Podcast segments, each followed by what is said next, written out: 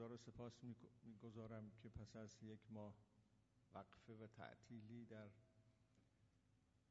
این بحث و کلاس باز من توفیق پیدا کردم خدمتتون برسم و بحث ها را پی بگیرم.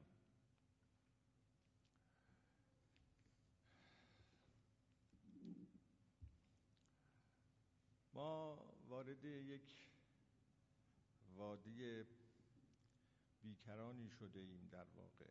همونطور که یکی دو بار اینو تذکر دادم. وادی معنا و سخن.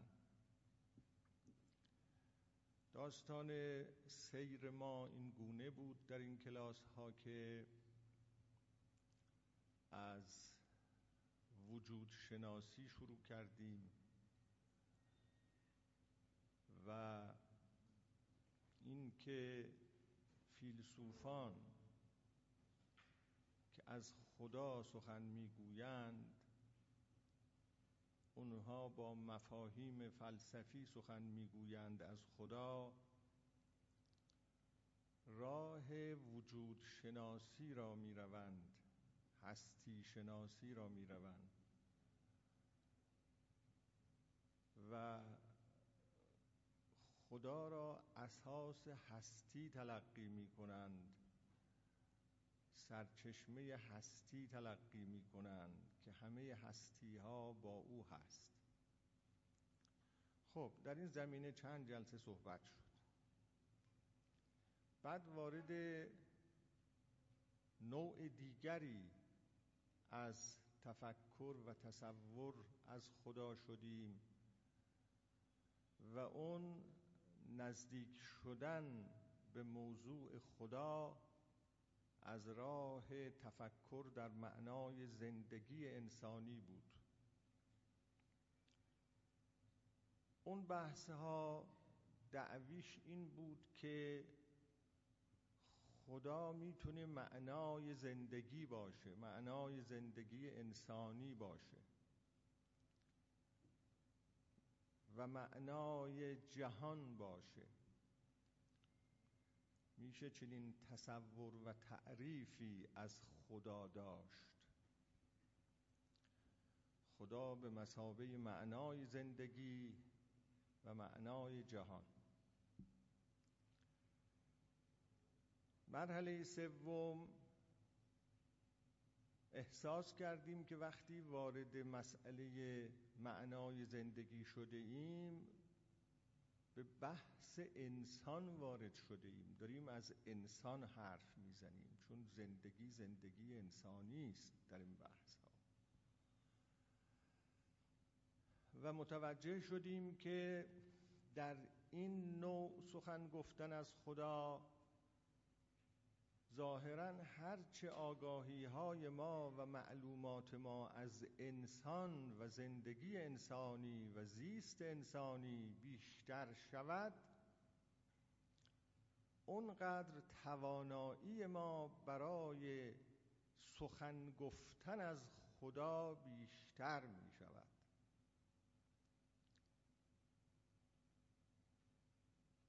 بحث هایی شد در جلسه های متعدد درباره معنای زندگی انسانی. از این بحث ها ما منتقل شدیم به این مطلب که وقتی واژه معنا را به کار می‌بریم و با معنا سر و کار داریم خب باید بیشتر توضیح داد که معنا چیست. توضیحاتی در این باره داده شد. و به این نتیجه رسیدیم که سراسر زندگی ما انسانها مشغول شدن ما انسانها با یه سلسله معناهاست. ما با سیل و انبوهی از معناها مشغولیم در زندگی.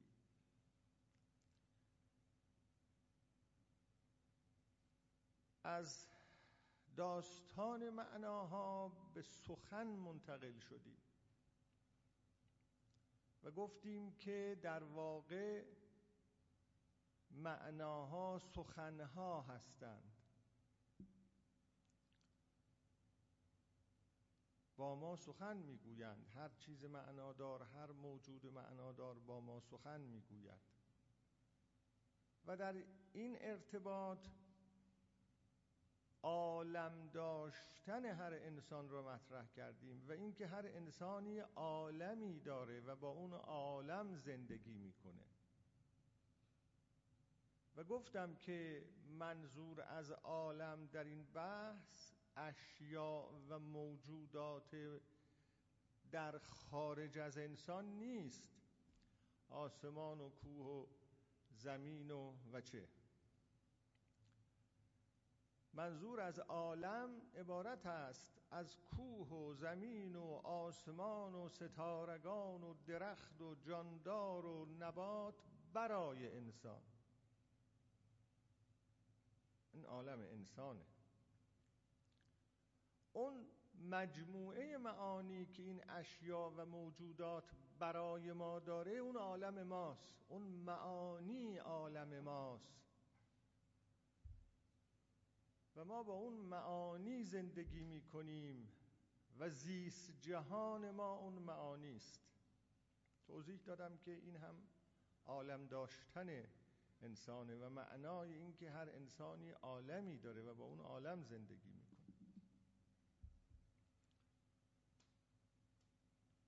در جلسه گذشته که آخرین بخش از این بحث ها بود باز در ارتباط با توضیح بیشتر این مطالب گفتم که این عالم معانی که ما با اونها زندگی می‌کنیم معناها که ما با اونها زندگی می‌کنیم این با عالم زندگی کردن و با معناها زندگی کردن برای کسانی بیشتر قابل فهم و تجربه میشه که زیستن خودشون را شدنهای متوالی تجربه می‌کنن. با بودن سر و کار دارن نه با داشتن. خاطرتون باشه. و اینکه انسان دو گونه تفسیر از خود می‌تونه داشته باشه یک تفسیر تفسیر مالکیتیه. چه دارم؟ مال دارم فرزند دارم سواد دارم چه دارم چه دارم؟ که انسان خودش به عنوان یه مالک تفسیر می‌کنه. اینو گفتیم زندگی به معنای داشتن. داشتن خیلی چیزا. و گفتم نوع دیگری از تجربه و تفسیر زندگی هست که اون تجربه و تفسیر بودنه. و بودن اگر کسی تجربهش از زندگیش بودن باشه بودن مصدر این کلمه بودن مصدر. یعنی بودن فعلی است که انسان انجام میده. فعلی است که انسان انجام میده. بودن فعل بودن. هی بودن انجام میده آدمی. و مرتبا بودن انجام دادن مرتبا شدنه گفتم اینم یک نوع تجربه است. اگر زندگی آدمی تجربه بودن باشه چنین آدمی تجربه شدن داره. یعنی این تجربه را داره که لحظه به لحظه می شود لحظه به لحظه پدید می آید او. لحظه به لحظه پدید می آید او. اضافه می کنم این که لحظه به لحظه پدید می آییم. ما تنها پدید نمی آییم. با عالممون پدید می آییم. یعنی این تنها ما نیستیم که لحظه به لحظه پدید میاییم. همه چیز برای ما لحظه به لحظه پدید میآید و همه چیز برای ما لحظه به لحظه نوه. این موجودات این عالم اشیاء این عالم در این تجربه زیستی همونطور که خود آدم لحظه به لحظه نو میشه عالم آدم هم که مجموعه اون معانی هست لحظه به لحظه نو میشه. هر لحظه نو میشه. خب. و گفتم ما همین شدن ها هستیم.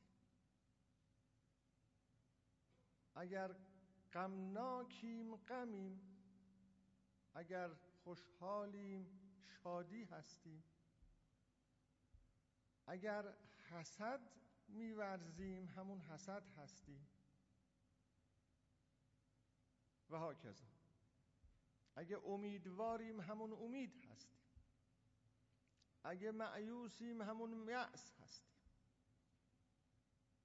اگه بدبینیم همون بدبینی هستیم. اگه خوشبینیم همون خوشبینی هستیم. حالا اینجا یه نکته باید اضافه کنم. بعد منتقل بشم به مطلب بعدی. این که من گفتم ما در هر شدنی همان هستیم که هستیم آیا معناش این است که اگر ما غمگین هستیم دیگه زیر بار غم اسیریم در اون لحظه؟ دیگه نمی‌تونیم این بار غم را از دوش بیاندازیم کنار؟ اگر ما دچار یأس هستیم یا دچار بدبینی هستیم معناش این است که دیگه چون ما در همون لحظه همون یأسیم همون بدبینی هستیم نمی‌تونیم دیگه اینها را از خودمون دور کنیم. باید منتظر بنشینیم تا این حالت خود به خود برطرف بشود یک گشایشی اتفاق بیفته و ما خوشحال بشیم. نکته که می‌خوام اضافه بکنم این است که نه اینطور نیست. ما انسان ها که شدن های متوالی هستیم این شدن های ما از یه سرچشمه میاد. شدن که از عدم شدن نمیشه که. گفتم ما مثل رودخانه های جاری می‌تونیم خودمون رو تجربه کنیم. انسان می‌تونه سراسر زندگیشو مثل جریان یک رودخانه تجربه بکنه. این جریان رودخانه از جایی میاد. از یک سرچشمه میاد. اگر ما شدنها هستیم و یه قدری فرصت بذارید و وقت بذارید این تجربه های شدن را بتونید تجربه بکنید خواهید دید مثل اینکه ما از یه منبعی میجوشیم میاییم بیرون. درست مثل آب که از سرچشمه میاد بیرون. فرام می‌کنه میاد بیرون. اینجوری این تجربه شدن. تو هوا و خلع و عدم نیست. جاری می‌شویم.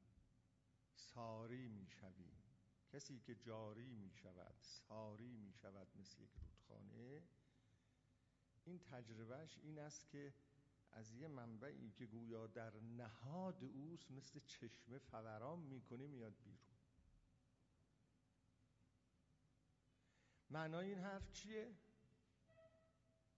معنای این حرف این است که ما این توان را داریم که دائما خودمون رو عوض بکنیم یعنی علا رقم این که ما می‌گوییم شدنها اما یه چیزی پشت سر اون شدنها اون ها که ما نمی‌دونیم کجا هست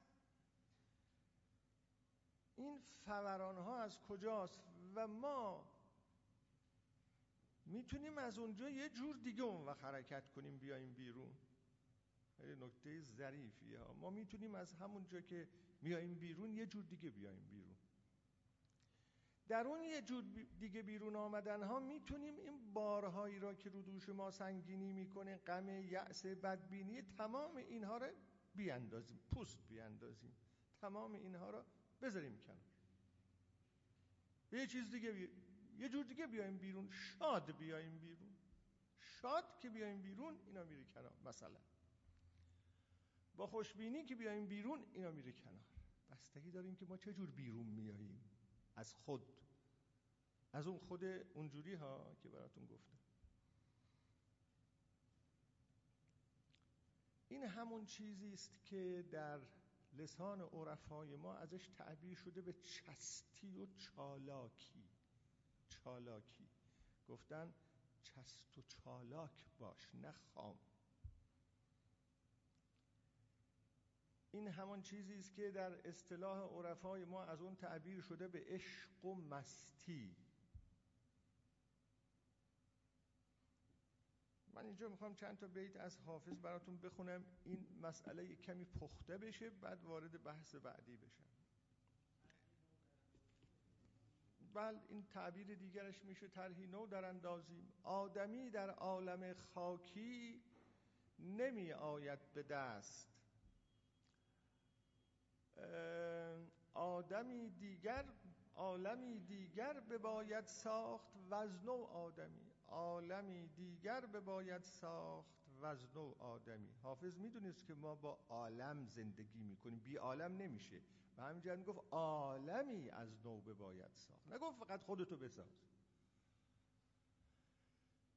عالمی از نو به باید ساخت و از نو آدمی این این شدن هایی که در جلسه گذشته من عرض کردم بنابراین یک اصلاحی یا تکمیلی در اینجا عرض بکنم معناش نیست که یعنی دیگه دیگه ما همونیم دیگه باید منتظر بمانیم تا ببینیم کی این غم از ما میره. نباید منتظر موند. باید یه تکونی خورد از زیر این غم آمد بیرون. که در بیانات مولوی هست که غم را چه می کنم من؟ چیه اون شعر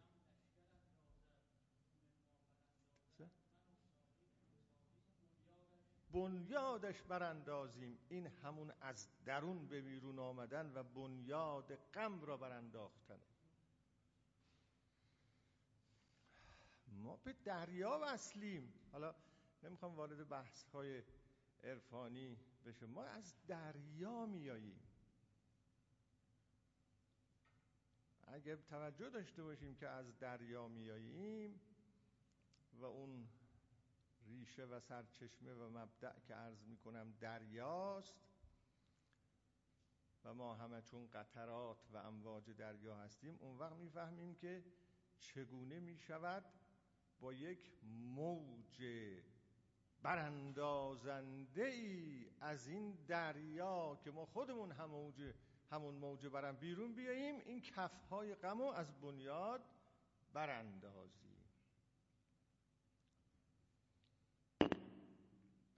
ای دل این حافظ اینو میگه. ای دل مباش یک دم خالیز عشق و مستی ونگه برو. که رستی از نیستی و هستی. اون ما را اذیت می‌کنه این نیستی و هستی هستم نیستم. فکر ما دائما مشغول است به اینکه چقدر هستیم. پنجاه سال شست سال هفتاد سال یه مریضی پیدا می‌کنیم نگران هستیم خودمون می‌شویم. فکر ما هی دوران می‌کنه بین هستی و نیستی. دوران فکر ما همیشه بین هستی و نیستی است. اما ایشون میگه که ای دل مباش یک دم خالی ز عشق و مستی. یک دم خالی نباش. خب این این دستوری که این میده میگه که یک دم خالی نباش یعنی هر دم باید این کارو بکنی. خیلی داستان جالبیه این زندگی ما. اینجوری نیست که تا قلب ما کار می‌کنه مغز ما کار می‌کنه دستگاه های مختلف بدن ما کار می‌کنه ما زنده این نیست. این زندگی بدنیه. اون زندگی که زندگی انسانیه و هر لحظه پدید آمدنه اون هر لحظه پدید آمدن و هر لحظه از درون بیرون جستن که تشبیه های مختلفی از این کرده پوست انداختن بعضی از عرفا تشبیه کردن مثل جوجه‌ای که از درون مرغ از, از درون تخم مرغ بیرون میاد. مثل جوجه‌ای که از درون تخم مرغ بیرون میاد. پوست رو میشکنه میاد بیرون شروع می‌کنه به حرکت کردن. فعالیت تولید مثل. این چیزی است که هر دم باید انجام بدیم. و اینکه عرفا توصیه می‌کرده که همیشه باید مراقب حال خود بود همینه. هر لحظه باید مراقب حال خود بود اینه. یا ما یا ما بر پیرامون غلبه می‌کنیم یا پیرامون بر ما غلبه می‌کند و ما را دفن می‌کند. یکی از این دوتاست یک دل خالی یک دم خالی نباش از عشق و مستی. حالا این عشق و مستی چیست در اینجا؟ نمی‌خوام وارد این بحث بشم که از نظر حافظ عشق چیه معناش. ولی یک جمله کوتاه عرض می‌کنم. ببینید ما معمولا وقتی این تعبیرات عشق را در ابیات حافظ و دیگران میشنویم یک نوع دوست داشتن شدید مثلا در ذهن ما میاد. عشق یعنی یک دوست داشتن شدید. من این اواخر متوجه شدم که قبلا دیده بودم بعضی ها می‌گفتن که دوست داشتن دیگر است و عشق دیگر است. اینو من درست متوجه نمی شدم اخیرا فکر می‌کنم متوجه شدم. دوست داشتن چیز دیگری است و عشق چیز دیگری است. حتی عشق دوست داشتن مشدد نیست. در دوست داشتن یک متعلقی وجود داره که آدم اون متعلق را دوست داره یک انسانی مثلا وجود داره که آدم اون انسان را دوست داره و دائما متوجه اون انسانه و چه بسا لحظه اون انسان از ذهن آدمی بیرون نمیره. شوقی به اون انسان داره هجران اون انسان مطرحه وسال اون انسان مطرحه و هاکذا اما اخیرا من اینطور فکر می‌کنم حالا روزی نظرم عوض بشه یا نه که عشق این نیست. عشق همین مسئله است که در اینجا مطرح کردیم. عشق دائما از خود به بیرون باز شدن و تمام پیرامون را زیر پر گرفتن و از همه اوج گرفتن و پرواز کردن.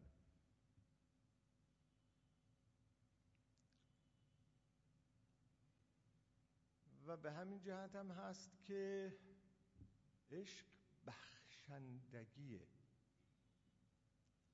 شاید بتوان یکی از تعبیراتی که کردین عشق بخشندگیه.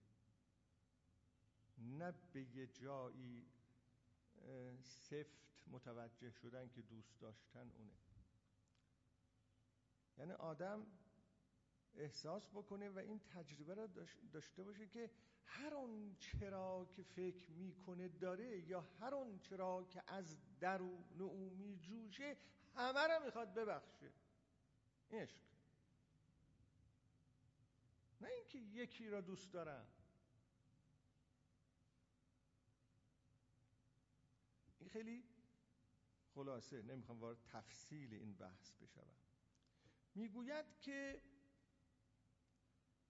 خب این عشق به این معنا با مستی همراهه. یعنی اگر کسی بخواهد هر آنچه از انرژی و امکانات و وجود از درون او در هر لحظه می جوشه همه رو می‌خواد ببخشه این بدون یک حالت مستی امکان پذیر نیست. با هوشیاری نمیشه. هوشیاری عالم محاسبه است. یک رگم هوشیار نیست. اون بیت چیه؟ هوشیاری عالم محاسبه است. در هوشیاری کسرت هست.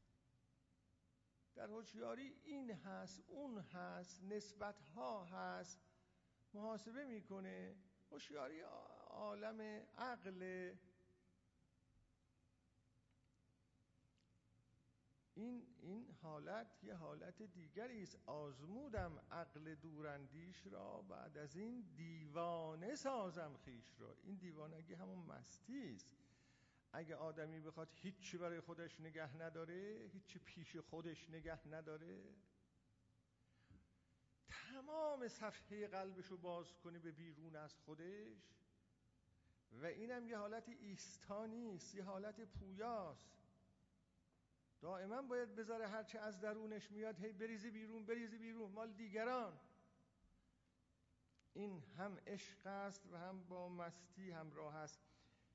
بعد خب این چی باشه؟ وانگه برو که رستی از نیستی و هستی.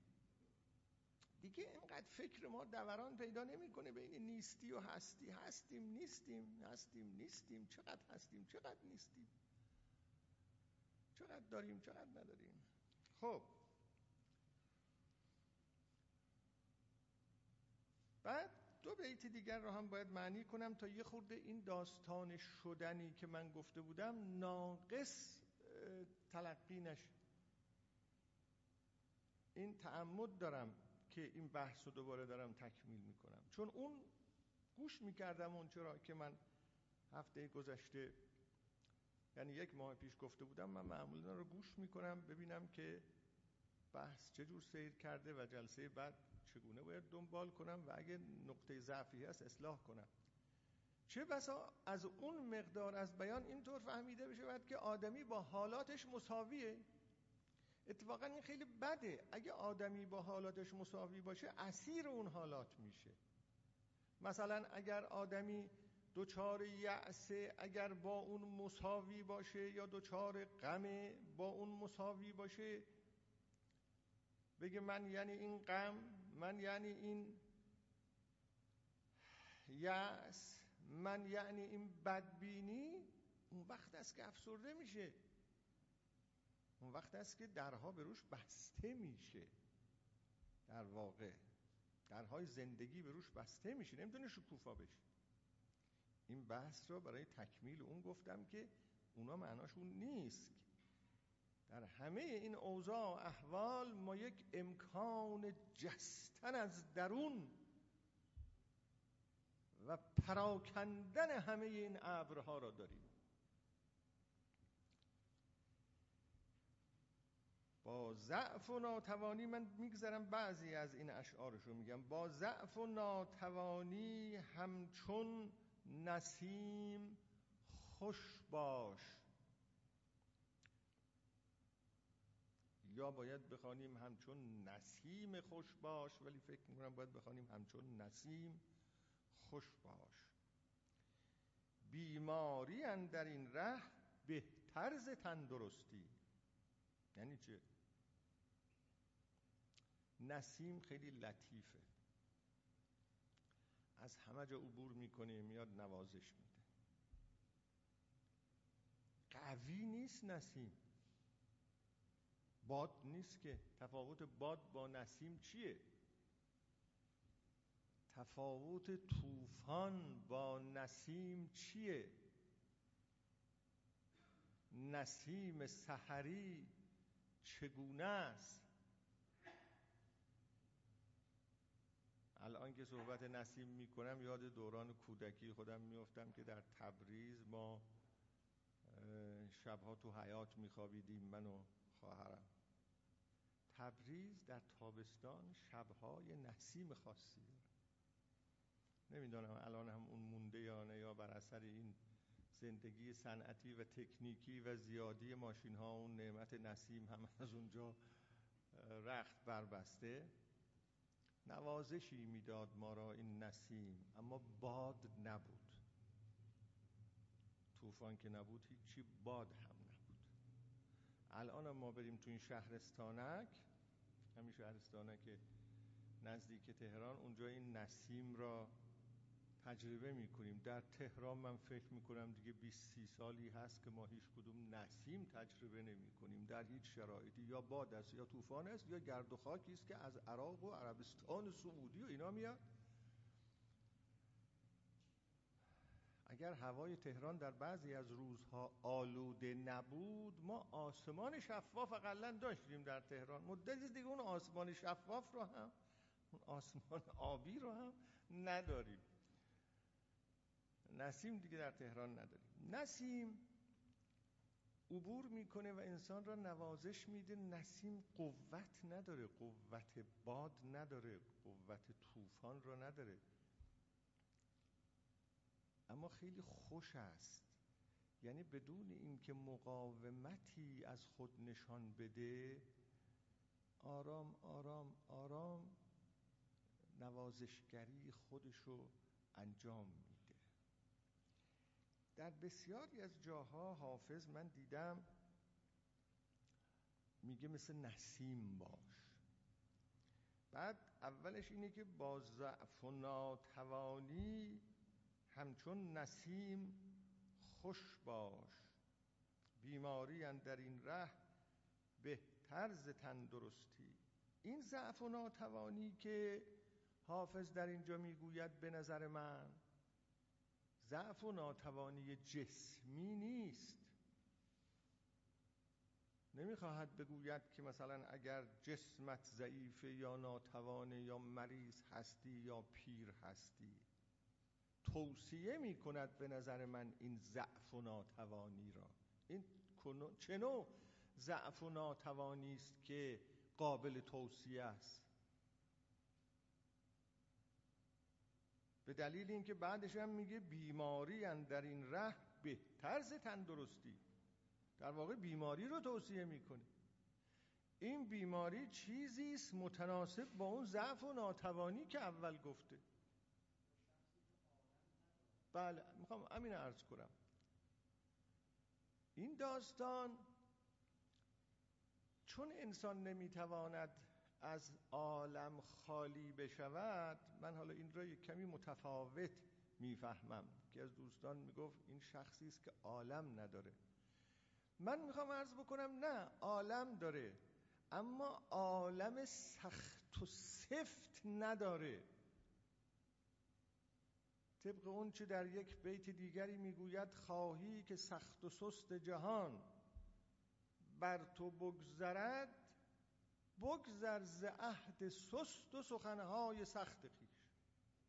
حالا در تعریف سخن این سخن سخت را خواهم گفت. خواهی که سخت و سست جهان بر تو بگذرد بگذر ز عهد سست و سخنهای سخت خیش. این جهان بر ما سخت میگذرد. یا سخت میگذرد یا سست این جهان بر ما سخت میگذرد. چرا این جهان بر ما سخت میگذرد؟ چون ما این جهان را سخت می‌گیریم. بگذر ز عهد سست و سخنهای سخت خیش. سخن سخت نگو. که در بیت دیگری هم دارد که سخت گیرد این جهان بر مردمان سخت کوش. ما می خیال می‌کنیم که سخت کوشی یه چیز خیلی خوبیه. کوشش خوبه اما نه سخت کوشی. فرقی هست میان کوشش و سخت کوشی.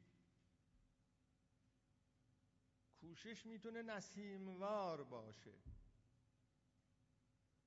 سخت کوشی معناش این است که انسان همه چیز را سخت می‌گیره.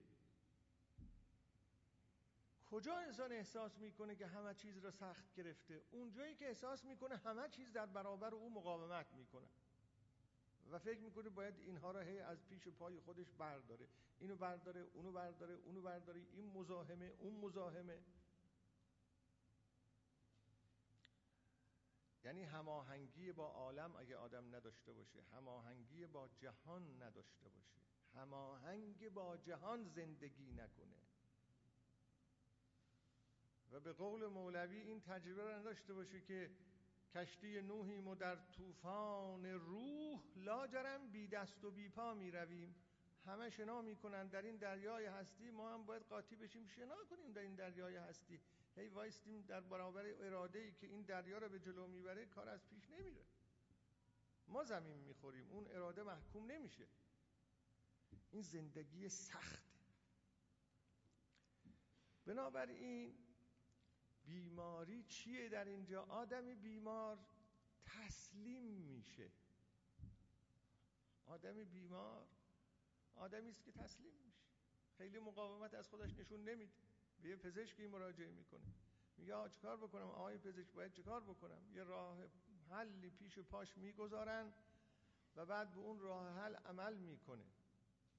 این که می‌گوید بیماری در این راه بهتر از تندرستی این است که انسان همیشه در این راه منظورش طریقت از این راه طریقت عشق. انسان در این طریقت عشق همیشه این تجربه را داشته باشه که کامل نیست تندرست نیست به سامان نیست. احساس قوت نمی‌کنه. احساس اینکه ما حالا خرمون از پل گذشته نمی‌کنه. این مقدار قوت داریم. حالا که این قوت رو داریم فلان کار رو می‌تونیم انجام بدیم آدم بیمار خودش رو تسلیم ارشادها می‌کنه تسلیم نسخه ها می‌کنه تسلیم ارز کنم دوا می‌کنه پزشک می‌کنه. این طریقت یه چنین طریقتی است. این راه یه چنین راهی است. نمیشه آدم فکر کنه که تندرست هر کاری خواست می‌توانه بکنه. باید تسلیم کنه خودشو به این چیزایی که به او عرضه میشه. بعد به هر حال ضعف و ناتوانی و بیماری که ایشون در اینجا توصیه می‌کنه این موقعی آدم می‌تونه این تجربه داشته باشه که خودشو شدن تجربه بکنه. خب اگه ما هر لحظه می‌شویم چه تضمینی هست که لحظه بعد نشویم؟ پدید می آییم چه تضمینی هست به اینکه لحظه بعد پدید نیاییم این چه فکری است که ما خیال می‌کنیم یه بدن نیرومندی داریم و پزشکان می‌گویند این آقا هنوز پنجاه سال عمر می‌کنه. این یه جور دیگه است. این خیلی قویه ها پنجاه سال دیگه عمر. اگه از این زاویه به مسائل نگاه کنیم که یه زاویه های درونی اگزیستانسی انسانیه انسان این تجربه بهش دست میده که حالا پدید شدم لحظه دیگه نمی‌دونم باز پدید می‌شوم یا پدید نمی‌شوم. خدا فکر بکنید. اگه شدن تجربه بکنه خودش. نمی‌دونم پدید میشم یا پدید نمیشم. نمی‌دونم این خلق مدام به قول عرفا. نمی‌دونم این خلق مدام دوباره دوام پیدا می‌کنه یا نمی‌کنه. اینجور زندگی کردن اینجور تجربه داشتن آدم را مثل نسیم می‌کنه. نر ملایم. همه جا جا داره از همه جا عبور می‌کنه با همه می‌تواند بنشیند. همه رو می‌تواند بپذیرد.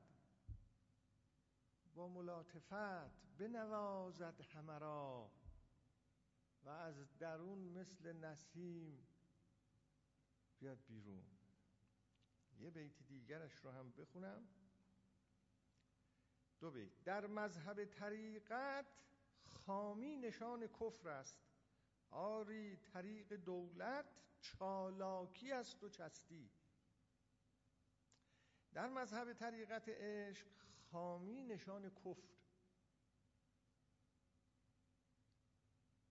خیلی خامی چیه که نشان کفره؟ خامی مثل این نخود لوبیه های خام هست که هنوز نپخته وقتی تو دیگ تو قابل و هرچه هست و بالا پایین میاد هی بالا پایین میره. خام. هی خودشو به این ور می‌زنه خودشو به اون ور می‌زنه به دیوار این دیگ می‌زنه. خامه هم پخته شد یواش یواش فرو می نشینه انسان خام هم همینطوره. انسان خام اون انسانی است که خودش را تندرست به اون معنایی که در بالا ما را از اون نهی کرد به اون معنا. اونجوری احساس می‌کنه. سخنهای سخت و سفت داره. می‌گوید این باید باشد اون نباید باشد. نمی‌گوید قلم خطا بر قلم سون نرفت. میگه خطا رفت. هزار تا خطا رفت. همیشه در حال جوییه چرا اینجوری شد؟ چرا اونجوری شد؟ دیدید بعضی از آدم ها همینطورن بعضی از انسان ها همینطورن. دائما مسئلهشون اینه که چرا اینجوری شد؟ چرا اونجوری شد؟ چرا اینجوری نمیشه؟ چرا اونجوری نمیشه؟ این خامیست یعنی دائما خودشون می‌زنن به این ور به اون ور به این ور. که بلکه یه فرجی پیدا بشه فرجی هم پیدا نمیشه. در مذهب طریقت خامی نشان کفر است. آری طریق دولت چالاکی است و چستی. راه دولت منظور از دولت در اینجا دولت عشق است در واقع. کامیابی از عشق چالاکی است و چستی. این است که آدم چالاک باشه. نه اینکه آدم مثل خام خودشو به این ور بزنه به اون ور بزنه. نه چالاک باشه. این چالاکی همون مسئله هست که گفتم. یعنی از درون بجوشد بیاد بیرون اون چرا که اون عالم را اون معنا را که باید عوض کنه عوض کنه و از نوع عالمی بسازد و از نوع آدمی بسازد از خودش. منظور از این چالاکی و چستی اینه. تا فضل و عقل بینی بی معرفت نشینی. یک نکته ات بگویم خود را مبین که رستی. آخر قضیه. تا فضل و عقل بینی بی معرفت نشینی تا اینجوری نگاه می‌کنیم که من چقدر فضل دارم من چقدر عقل دارم فلان کس چقدر فضل داره فلان کس چقدر عقل داره. فضل غیر از فضیلت ها فضل گیرم پدر تو بود فاضل. از فضل پدر تو را چه حاصلی؟ یعنی دانش فاضل.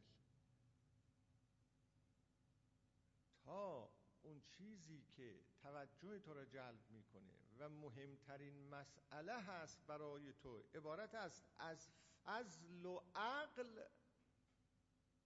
بی معرفت میشینی اون معرفتی که میباید حاصل نشده.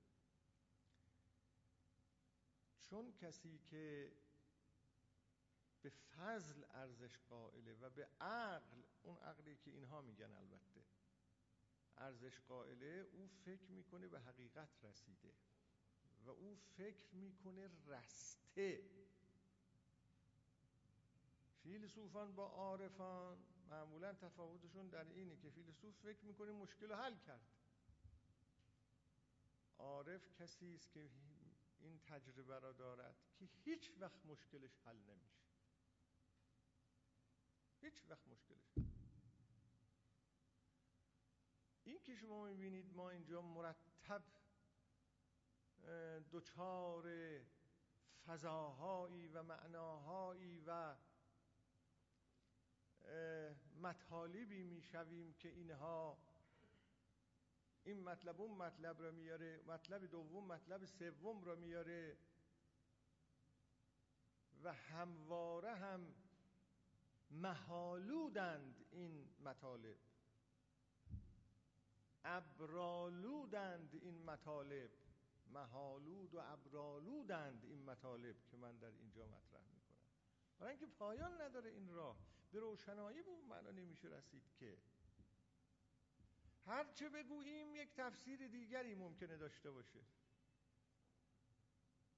به هر جا برسیم حق توقف نداریم. این حق رو نداریم که بگیم رستیم. رستیم. کسی که میگه من رستم این معناش این است که یعنی من دیگه گم شده ندارم. نمیشه کسی این دعوی را داشته باشه که من رستم و در عین حال قبول کنه که هنوز گم شده داره هنوز در وسط راه اصلا تجربهش از زندگی این باشه زندگی رفتن نرسیدن. زندگی رفتنه نرسیدن. به جایی نمی‌رسیم. همش باید بریم. کار ما رفتنه نرسیدن. و به قول سهراب سپهری کار ما این است که در افسون گل سرخ شناور باشیم. یا به قول اون عارف عارف قرن چهارده مسیحی نویسنده کتاب پرواز در ابرهای ندانستن. کار ما انسان این است همیشه در ابرهای ندانستن با نوک به قول او به تعبیر او با نوک تیز پیکان عشق پرواز کنیم. در ابرهای ندانستن و هیچگاه نخواهیم دانست. و هیچگاه نخواهیم هر چرا که شما فکر می‌کنید می‌دانید. اگه با یه نظر دیگه نگاه کنید خواهید دید نمی‌دانید. بله. ببینید ما فکر می‌کنیم دیگه از جدول ضرب آسونتر برای ما نیست. دو دو تا چهار خیلی. آه این دیگه. دو دو تا چهار تا دیگه. دیگه این ندانستن نداره. اگه کسی از شما بپرسه که دو دو تا چهار تا یعنی چه؟ پاسخ می‌تونیم بدیم. دو دو تا یعنی چهار. جز این که هی بگیم دو دو تا, دو دو تا چهار تا یعنی ای تکرار کنیم. خب آقا دو, تا دو ضرب در دو چهار دیگه. اما اگه از ما بپرسن که دو ضرب در دو چهار یعنی چه؟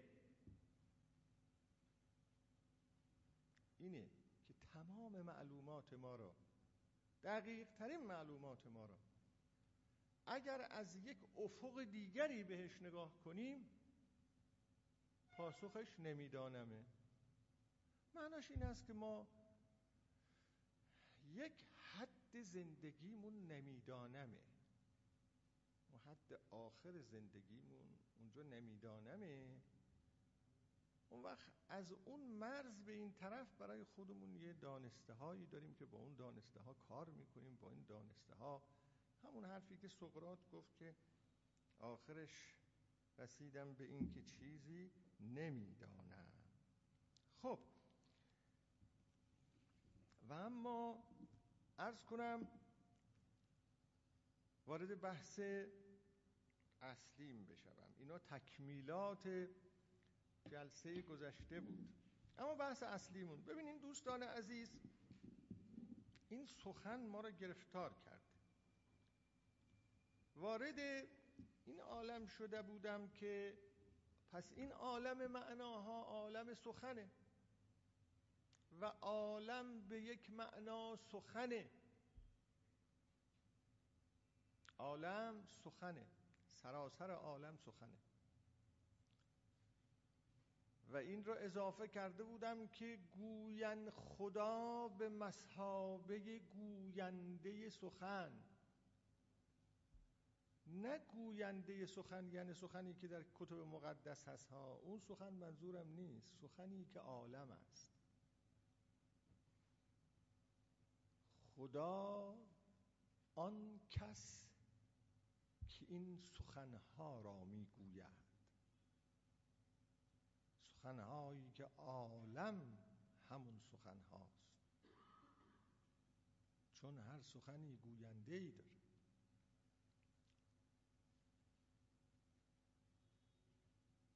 قبلا گفته بودم خداش کس یا چیز؟ و عرض کرده بودم که در این خدا کس هست در این تعریفات کس نه چیز. و حالا همه اینها را که کنار هم بگذاریم این می شود خدا آن کس که جهان را می سراید نه خلق می کند به اون معنا که تو ذهنتونه. که البته بعدا می شود گفت این سرودن هم نوعی خلقه. حالا به اونجا خواهیم رسید. اما خدا شاعر جهان نویسنده سخنان جهان گوینده سخنان جهان که این تعبیر دیگرش این میشه جهان کننده جهان. این برای اینکه اینو یه خورده بیشتر توضیح بدیم باید یه مقداری بیشتری درباره خود سخن مطالبی به شما بگویم. بشکافم این چیزی را که ما به آن می‌گوییم سخن. ما خیلی ساده از کنار سخن رد میشه سخن چیه ممکنه به نظر پاره از شما دوستان عزیز بیاد که سخن خب سخن است دیگه. ما هم حرف می‌زنیم دیگه. مطلب به این سادگی نیست. خیلی مهم است داستان سخن. خیلی مهم است. یه مقدار می‌خوام درباره سخن براتون حرف بزنم. وقتی می‌گوییم سخن اول به فرهنگ ها که رجوع می‌کنیم مثلا همین فرهنگ هایی که داریم. که سخن یعنی چی؟ از همینجا شروع می‌کنم. می‌بینیم نوشتن که سخن یعنی گفتار. کلام نطق بیان. چنین معانی برای اینها نوشته. اما اینا مشکل ما رو حل نمی‌کنه. چون اینا شرح الاسم به اصطلاح. خب این سخن این مطلب پیش میاد که گفتار یعنی چه؟ کلام یعنی چه؟ نطق یعنی چه؟ یه خورده بخوایم در این عالم سخن جلو برویم که توجه شما را به این مسئله جلب بشه که چقدر پرمعناست این سخن. خود همین واژه سخن خیلی مهمه از این لحاظ که ما با این تعبیر سخن به معانی خیلی مهمی اشاره می کنیم به موضوعات خیلی مهمی اشاره می کنیم مثلا ما می‌گوییم که سخن بکر سخن بکر. فلان کس سخنش سخن بکره یعنی چه سخن بکره یعنی سخنی است که دیگران اون را نگفتند. از او میآید. سخن تازه است سخن بی سابقه است. ببینید اگر ما تعمل کنیم خواهیم دید عجب تقسیم بندی هایی در سخن وجود داره. سخن تازه و سخن بکر و سخن کهنه. سخن بکر. وقتی میشنویم این تجربه بهمون دست میده که مثل اینکه اینو کسی نگفته. مثل اینکه اینو کسی نگفته.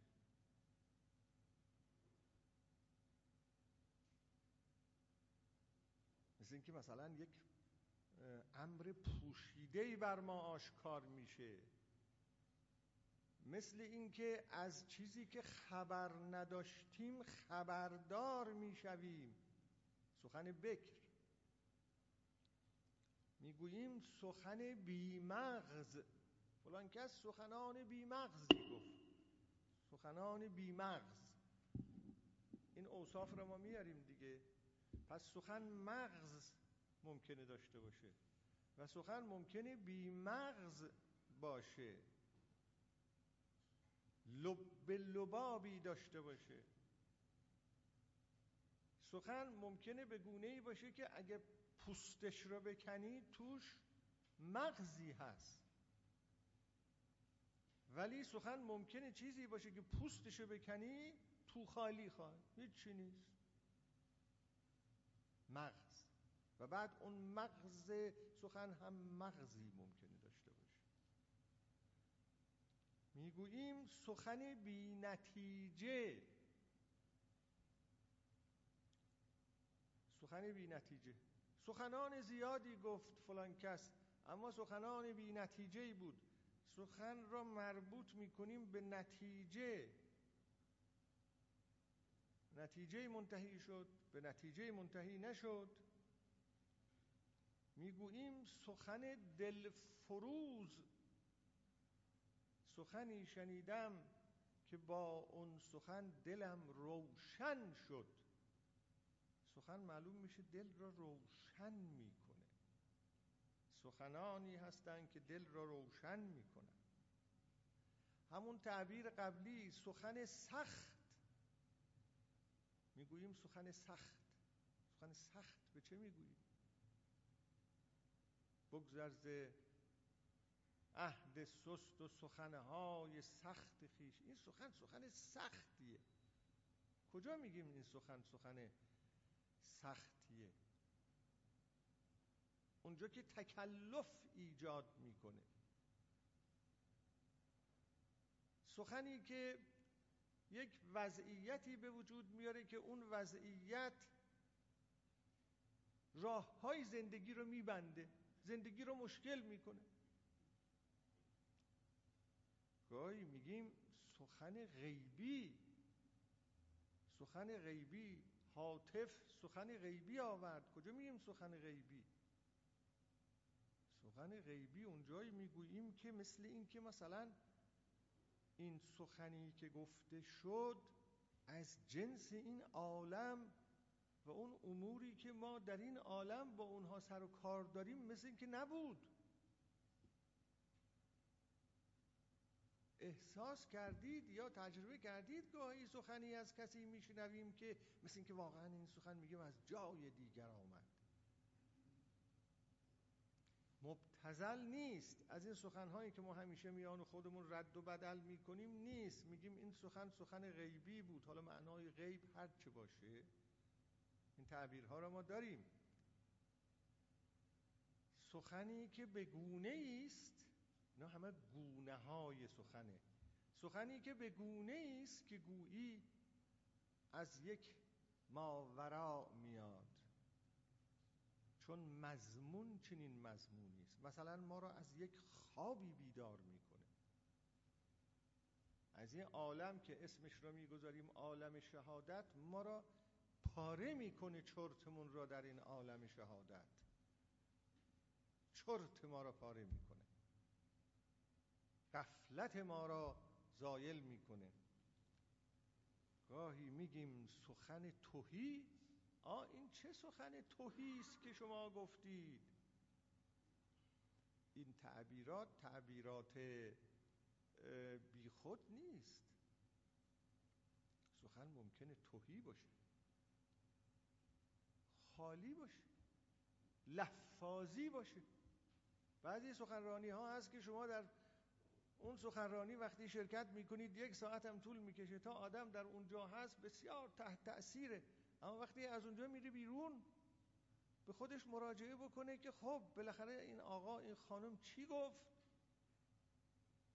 احساس می‌کنه که چیزی معنایی مشپر کنی. دست نیامده اما آدم یک ساعت سرگرم شد. فقط همین. گاهی میگیم سخن نافرجام و خیلی قسم های دیگه. حالا من برای اینکه بیشتر به شما عرض بکنم که این نشون بدم که این داستان سخن چقدر مهمه؟ یعنی اون چه زیر این واژه هست چقدر مهمه؟ پاره از ابیات حافظ را که در اونجا سخن به کار برده شده براتون می‌خونم. ببینید چه معانی ژرفی تحت این عنوان سخن هست.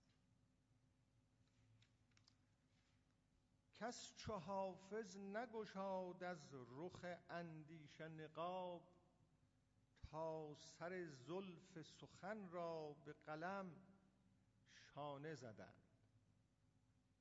تا سر زلف سخن را به قلم شانه زدند. که سخن چقدر گسترده است دامنش. دعوی حافظ این است که از اون موقع که سخن را آراستند تا سر زلف سخن را به قلم شانه زدند با قلم سخن را آراستند چون هر سخنی که آراسته نیست که و اگر بخواهند سخن را بیارایند با چه می آرایند؟ با قلم می آرایند. سخن را بخواهند زیبا کنند. با چه زیبا می سازند سخن را؟ با قلم. ایشون میگه که کس چه حافظ نگشاد از رخ اندیشه نقاب تا سر زلف سخن را به قلم شانه زدن. این سخن حافظ سخنی است که آنچنان از رخ اندیشه نقاب کنار می‌زند که هیچ سخن دیگری اونطور نمی‌تواند از رخ اندیشه نقاب کنار بزند. پس سخن آن است که از رخ اندیشه نقاب برمیدارد. در سخن و به وسیله سخن اندیشه آشکار می شود خیلی تعبیر لطیفی اینها. می‌گوید که سخن حافظ از رخ اندیشه نقاب میگشاید. یعنی اندیشه در نقاب در سخن ظهور پیدا می کند ظهور پیدا می کند پس سخن جایی است یا پدیده است که اندیشه در آن ظهور پیدا می کند سخن نبود که چیزی نبود اصلا. معرفتی نبود. فضیلتی نبود. حالا اینکه در واقع همه جهان سخن است. این این مربوط به جلسه آینده است براتون توضیح خواهم داد. بعد بیت دیگر چو بشنوی سخن اهل دل مگو که خطاست. سخن شناس نی جان من خطا اینجاست. سخن اهل دل میشنوی اگر خودت اهل دل نیستی نگو که اون سخن خطاست. برای اینکه تو سخن شناس نیستی. مطلبی مطلب به نام سخن شناسی ما اصلا تقریبا به ذهنمون نمیاد سخن شناسی چی؟ حالا طلا شناسی بله. فرش شناسی بله. فلان کس فرش شناس طلا شناس جواهر شناس ما سخن شناس سخن شناختن لازم داره که این چه عیاری از سخنه؟ معلوم میشه خیلی امر پیچیده است تو در تویی است با مغز و بی مغز داره توهی و غیر توهی داره قلب و اصیل داره. از صدای سخن عشق ندیدم خوشتر یادگاری که در این گنبد دوار بمان از صدای سخن عشق ندیدم خوشتر سخن عشق. عشق اگر سخن نبود چگونه ظهور پیدا می کرد خواهم عظمت سخن را توجه کنید. عشق عشق عشق قبله انسانیت در واقع. هیچ چیز هیچ چیز نه فلسفه نه علم نه دین نه ایمان هیچ هیچ. به اندازه عشق برای انسانیت زیبا نبوده در طول تاریخ. اما اگر سخن نبود که این عشق با سخن ظهور پیدا بکند ما از کجا از عشق آگاه می شدیم؟ آگاه نمی شدیم. تمام تجلیات عشق در سخن است از طریق سخن است. و واقعا همینطور است. و بعد می‌گوید که از صدای سخن عشق ندیدم خوشتر. این صدا صدای خوشی است. از این خوشتر ندیدم. پس سخن اینطور که ماه عادی میگیم سخن حرف زدم سخن گفتم این نیست. سخن خیلی چیز مهمی است. مظهر عشق چیزی است که عشق با اون در وجود آمده در وجود آمده در هستی آمده. بعد حافظ سخن بگوی که بر صفحه جهان این نقش ماند از قلمت یادگار عمر. حافظ سخن بگو کار تو سخن گفتنه که این سخن تو بر صفحه جهان چون نقشی خواهد ماند واقعا اگر بخوایم مثلا یه مقدار دیگری تعمل کنیم که سخن یعنی چی باید ببینیم حافظ یعنی چی. حافظ اثری که ازش مونده سخنه. سخن مونده. این سخن چیه که اینقدر مهمه؟ و اینقدر سرنوشت سازه. و اینقدر در صفحه جهان میمانه. هر کجای دنیا می‌روی انسانهای فرهیخته دنیا حافظ رو پیدا کردن. یعنی سخن حافظ رو پیدا کردن مولوی رو پیدا کردن عطار رو پیدا کردن سخن رو پیدا کردن سخن اینا رو پیدا کردن. نقشی است که بر صحنه جهان مونده است یادگار عمر حافظ. بعد شدن که اهل نظر بر کناره می رفتند هزار گونه سخن در دهان و لب خاموش. این در عصر بعد این ابیات در جایی است که از شاه شجاع حرف می‌زنه حافظ و در عصر شاه شجاع آزادی هایی برای رندان و مستان و عاشقان و اینا پیدا شده بود. می‌گوید که شد برطرف شد تمام شد اون که اهل نظر چون اینا اهل نظرن دیگه نظر را در اینجا معنا کردم براتون. بر کناره می‌رفتن خودشون از حاشیه جامعه میکشوندن کنار تو حاشیه میزیستن. چجوری؟ اینطوری در حاشیه میزیستن که هزار گونه سخن در دهان و لب خاموش هزار گونه سخن در دهان داشتن. معلوم میشه سخن یه چنین چیزیه. هزار گونه سخن در دهان داشتن منتها لب خاموش. نمی‌تونستن حرف بزنن. سخن یه چنین چیزی است که هزار گونه میشه. اون چیزی که حالا در آینده خدمتتون عرض می‌کنم اون چیزی که پایان نمیپذیرد سخنه. همه چیز پایان میپذیرد. سخن پایان نمیپذیرد. سخن پایان نداره چون شما درباره بی پایان پذیری هم که حرف بزنین با سخن حرف می‌زنید. آخرین چیزی که انسان نمی‌تونه اونو از دایره تفکرش بیرون کنه سخنه. حالا بهش می‌رسیم. منم اون شاعر ساهر این حافظ واقعا قدر خودش هم می‌دونسته که چه کار داره می‌کنه. منم اون شاعر ساهر ز اف... که ز افسون سخن از نی کلک همه قند و شکر میبارم. منم اون ساهر شاعر ساهر که ز افسون سخن افسون داره سخن. سخن افسون داره.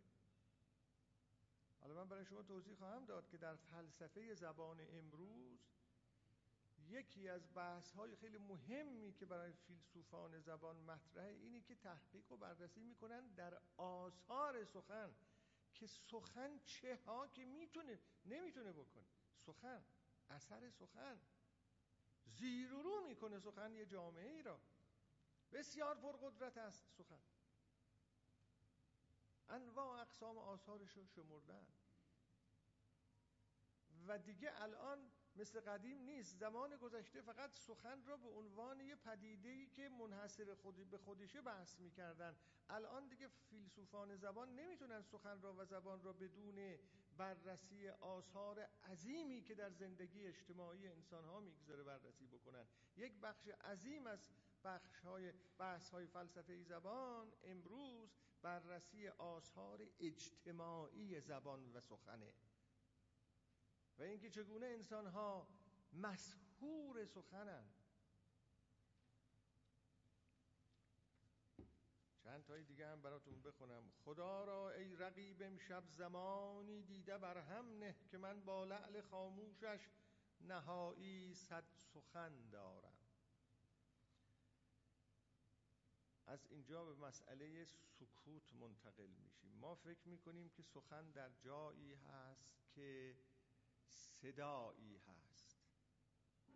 الفاظی هست. نه. در سکوت هم هزارها سخن هست. در بسیاری از سکوت ها هزار گونه سخن هست. یکی از اون سخنهای زیبای سکوت این است که حافظ اینجا آورده خدا را ای رقیب امشب زمانی دیده بر هم نه که من با لعل خاموشش اون لعل اون لب خاموشه اما من نهانی با اون صد سخن دارم. حرف نمی‌زنم اما صد سخن دارم. شعر دیگر. حالا که اینجا سکوت را عرض کردم یه خورده کامل کنم اینو. شاید گویایی سکوت در بعضی از جاها به مراتب از گویایی سخن بیشتر باشه. دو تا مثال خدمت شما عرض بکنم. فرض کنید دوست عزیزی انسان عزیزی گم شده باشه. و انسان او را خیلی دوست می داشته هیچ هم امید نداشته است که او را دوباره ببینه. ناگهان در یک جای او را می بینه. اول خیره می شود به صورت او. چه بسا زبانش بند میاد. نمی‌تونه حرف بزنه. نگاه. سکوت. اما چقدر سخن هست در چقدر سخن هست در این سکوت. یه مثال دیگر. فرض کنید کسی که ما انتظار ستم از او نداشتیم بر ما یک ستمی روا داشت. مثلا پسر آدم. فرض بفرمایید. آدم از پسرش انتظار این که در غیاب پدر بر او ستمی بکند بر او خیانتی بکند علیه او نداره. اما یک دفعه پدر آگاه میشه از این مسئله و می‌رسه به این پسر. همینجور خیره نگاه می‌کنه به صورت او هیچی هم نمیگه. چقدر حرف هست در این سکوت؟ چقدر حرف هست در این سکوت؟ بسیاری از جاها هست که سکوت سخنی که در سکوت هست به مراتب بیشتر است از سخنی که در گویایی هست. حالا این وادی سکوت که هم عرفا هم فیلسوفان زبان در اون بحث کرده اند همون وادی خموشی خاموشی که عرفا دربارش بحث کردن که آیا باید خاموش بود یا باید حرف زد. فضیلت خاموشی و فضیلت سخن گفتن آفات خاموشی و آفات سخن گفتن. را بحث کردن عرفا. نوع دیگری از بحث هایی که در اینجا مطرح است. سخن نگو تا سخن بگوید روح. این در تعبیرات مولوی هست. در همون اوائل مصنوی تا اونجا که یادمه. ساکت باش و سخن نگو تا روح سخن بگوید. اونجا آدم ساکت میشه اما اجازه میدی که از یه جای دیگه یه سخنانی بیاد. تاسفانه اون بیت در خاطرم نیست. حالا شاید در آینده بیاریم. اگر ز مردم هوشیاری ای نصیحت گو سخن به خاک میفکن که من مستم. حافظ میگه. سخن به خاک میفکن. منو نصیحت نکن. اگه منو نصیحت بکنی سخن بر خاک افکنده ای ای نصیحت گو. چون تو ز مردم هوشیاری ولی من مستم. اگر به مست سخن بگویی سخنت را بر خاک افکنده ای. ببینید از این تعبیر سخن به خاک میفکن. سخن چیست که اون را میشه بر خاک افکن؟ چه حقیقتی داره چه عظمتی داره سخن که اونو نباید بر خاک افکن؟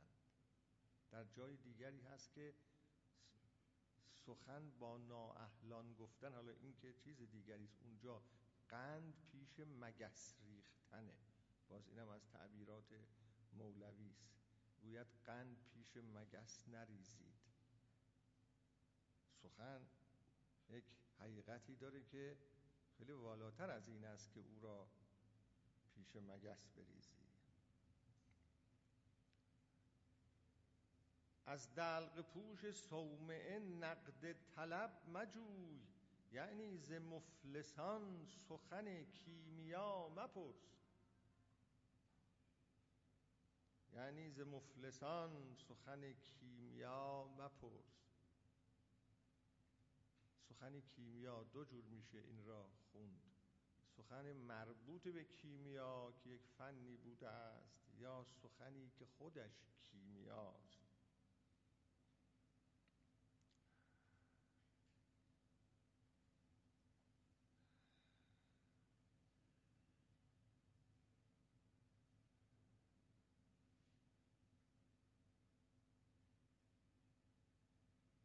طرف کرم ز کس نبست این دل پر امید من باز حافظ.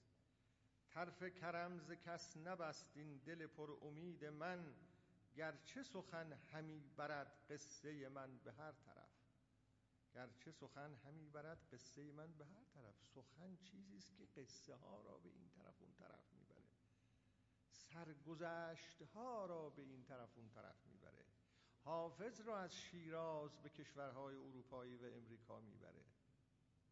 قصه حافظ را سرگذشت حافظ را ما که الان اینجا نشستیم این سخن است که قصه ها و سرگذشت های تمام تاریخ انسانیت را اونقدر که حفظ شده به سوی ما آورده به پیش ما آورده سخنه با محرمان ما محرمان خلوت انسیم غم مخور با یار آشنا سخن آشنا بگو. یار آشنا و سخن آشنا. سخن آشنا سخن ناآشنا. یار ناآشنا. نمیشه باهاش سخن آشنا گفت. سخن آشنا. سخنی که وقتی رد و بدل می شود تجربه این است که این سخن آشناست. یا تجربه این است که این سخن آشناست. سخن کسی است که با ما آشناست. سخن غیر مگو با من معشوق پرست. کز وی و جام میم نیست به کس پروایی. سخن غیر مگو. با من معشوقه پرست سخن معشوقه و سخن غیر داریم. سخن معشوقه داریم. سخن غیر. و بالاخره من به گوش خود از دهانش دوش سخنانی شنیدم که مپرس. در اون ابیاتی که لب لعلی گزیده ام که مپرس من به گوش خود از دهانش دوش سخنانی شنیده ام که مپرس. سخن خلاصه چه دردسر بیشتر از این به شما بدم. سخن اساس عالم ماست. عالم ما انسان. همون عالمی که در جلسه گذشته ما با سخن میزیم اینکه عرض می کردم زندگی را باید زیست و ما زندگی را میزیم ما زندگی را با سخن میزیم. زندگی انسانی بدون سخن امکان پذیر نیست. خب چه کسی این سخنان را می‌گوید؟ از کجا میاد این سخنان؟ سخن از کجا میاد؟ سوالی. سخن از کجا میاد؟ آیا دیگه این بحث رو بذارم برای جلسه بعد. در جلسه بعد یه مقداری نظرات اون دسته از عرفا و غیر عرفا رو برایشون بیان می‌کنن که می‌گوین اصلا اساس عالم سخنه. اساس جهان سخنه. فکر می‌کنم که این بحث را که اون وقت تمام بکنم که این نظرها را که اساس جهان سخنه و اساس ما سخنه ما سخنی ما هم سخنیم. ما ما را می‌گویند. ما را می سرایند. ما روایتیم. ما را روایت می‌کنند شاید تعبیر براتون خدا غریب باشه. ما را روایت می‌کنند کسی این تجربه را داشته باشه که روایتی است. روایتی است. نه اینکه روایت می‌کند یا روایت می‌نویسد؟ اصلا زندگیش روایتی است. کسی روایتش می‌کنه یه کسی حکایتش می‌کنه همون تجربه ای که مولانا داشت گفت از حکایت ما حکایت گشته ایم. خودشو حکایت تجربه می‌کرد. کی حکایت این بحث را که جلسه آینده خورده توضیح بدم بعد می‌رویم سراغ اون که گفتم خدا به مسابه توی جاوید تصویر دیگری از خدا تعریف دیگری از خدا. یا اوی جاوید یا توی جاوید چون یکی از مسائل ما انسان ها هم این است که یک او داریم. و یک تو داریم. یا او داریم یا تو داریم. زیستن انسانی انسان زیستن انسانی همیشه همراه هست با یک او. همراه هست با یک تو. اون او و یا آن تو نه منظورم از او یعنی پدرم همسرم دوستم. نه این او را نمی‌گویم. و این تو را نمی‌گویم. حالا ببینیم در اون باره چه می‌توانیم عرض کنیم. خب امروز سخنان بنده اینجا پایان میپذیرد. دو کار می‌توانیم بکنیم. یکی اینکه چون ما مبارک رمضان ممکنه ادهی هم روزه باشن از خانم ها آیان همینجا به تخفیف جلسه قائل بشویم و پایان بدیم. اجازه بدید در ماه رمضان ها سخنان بنده که تمام میشه این جلسه و جلسه آینده ختم بکنیم و تا بعد از ماه رمضان دوباره اون یک رو 20 دقیقه پرسش و پاسخ را ادامه خواهیم داد. بنابراین همتون رو به خدا می سپارم موفق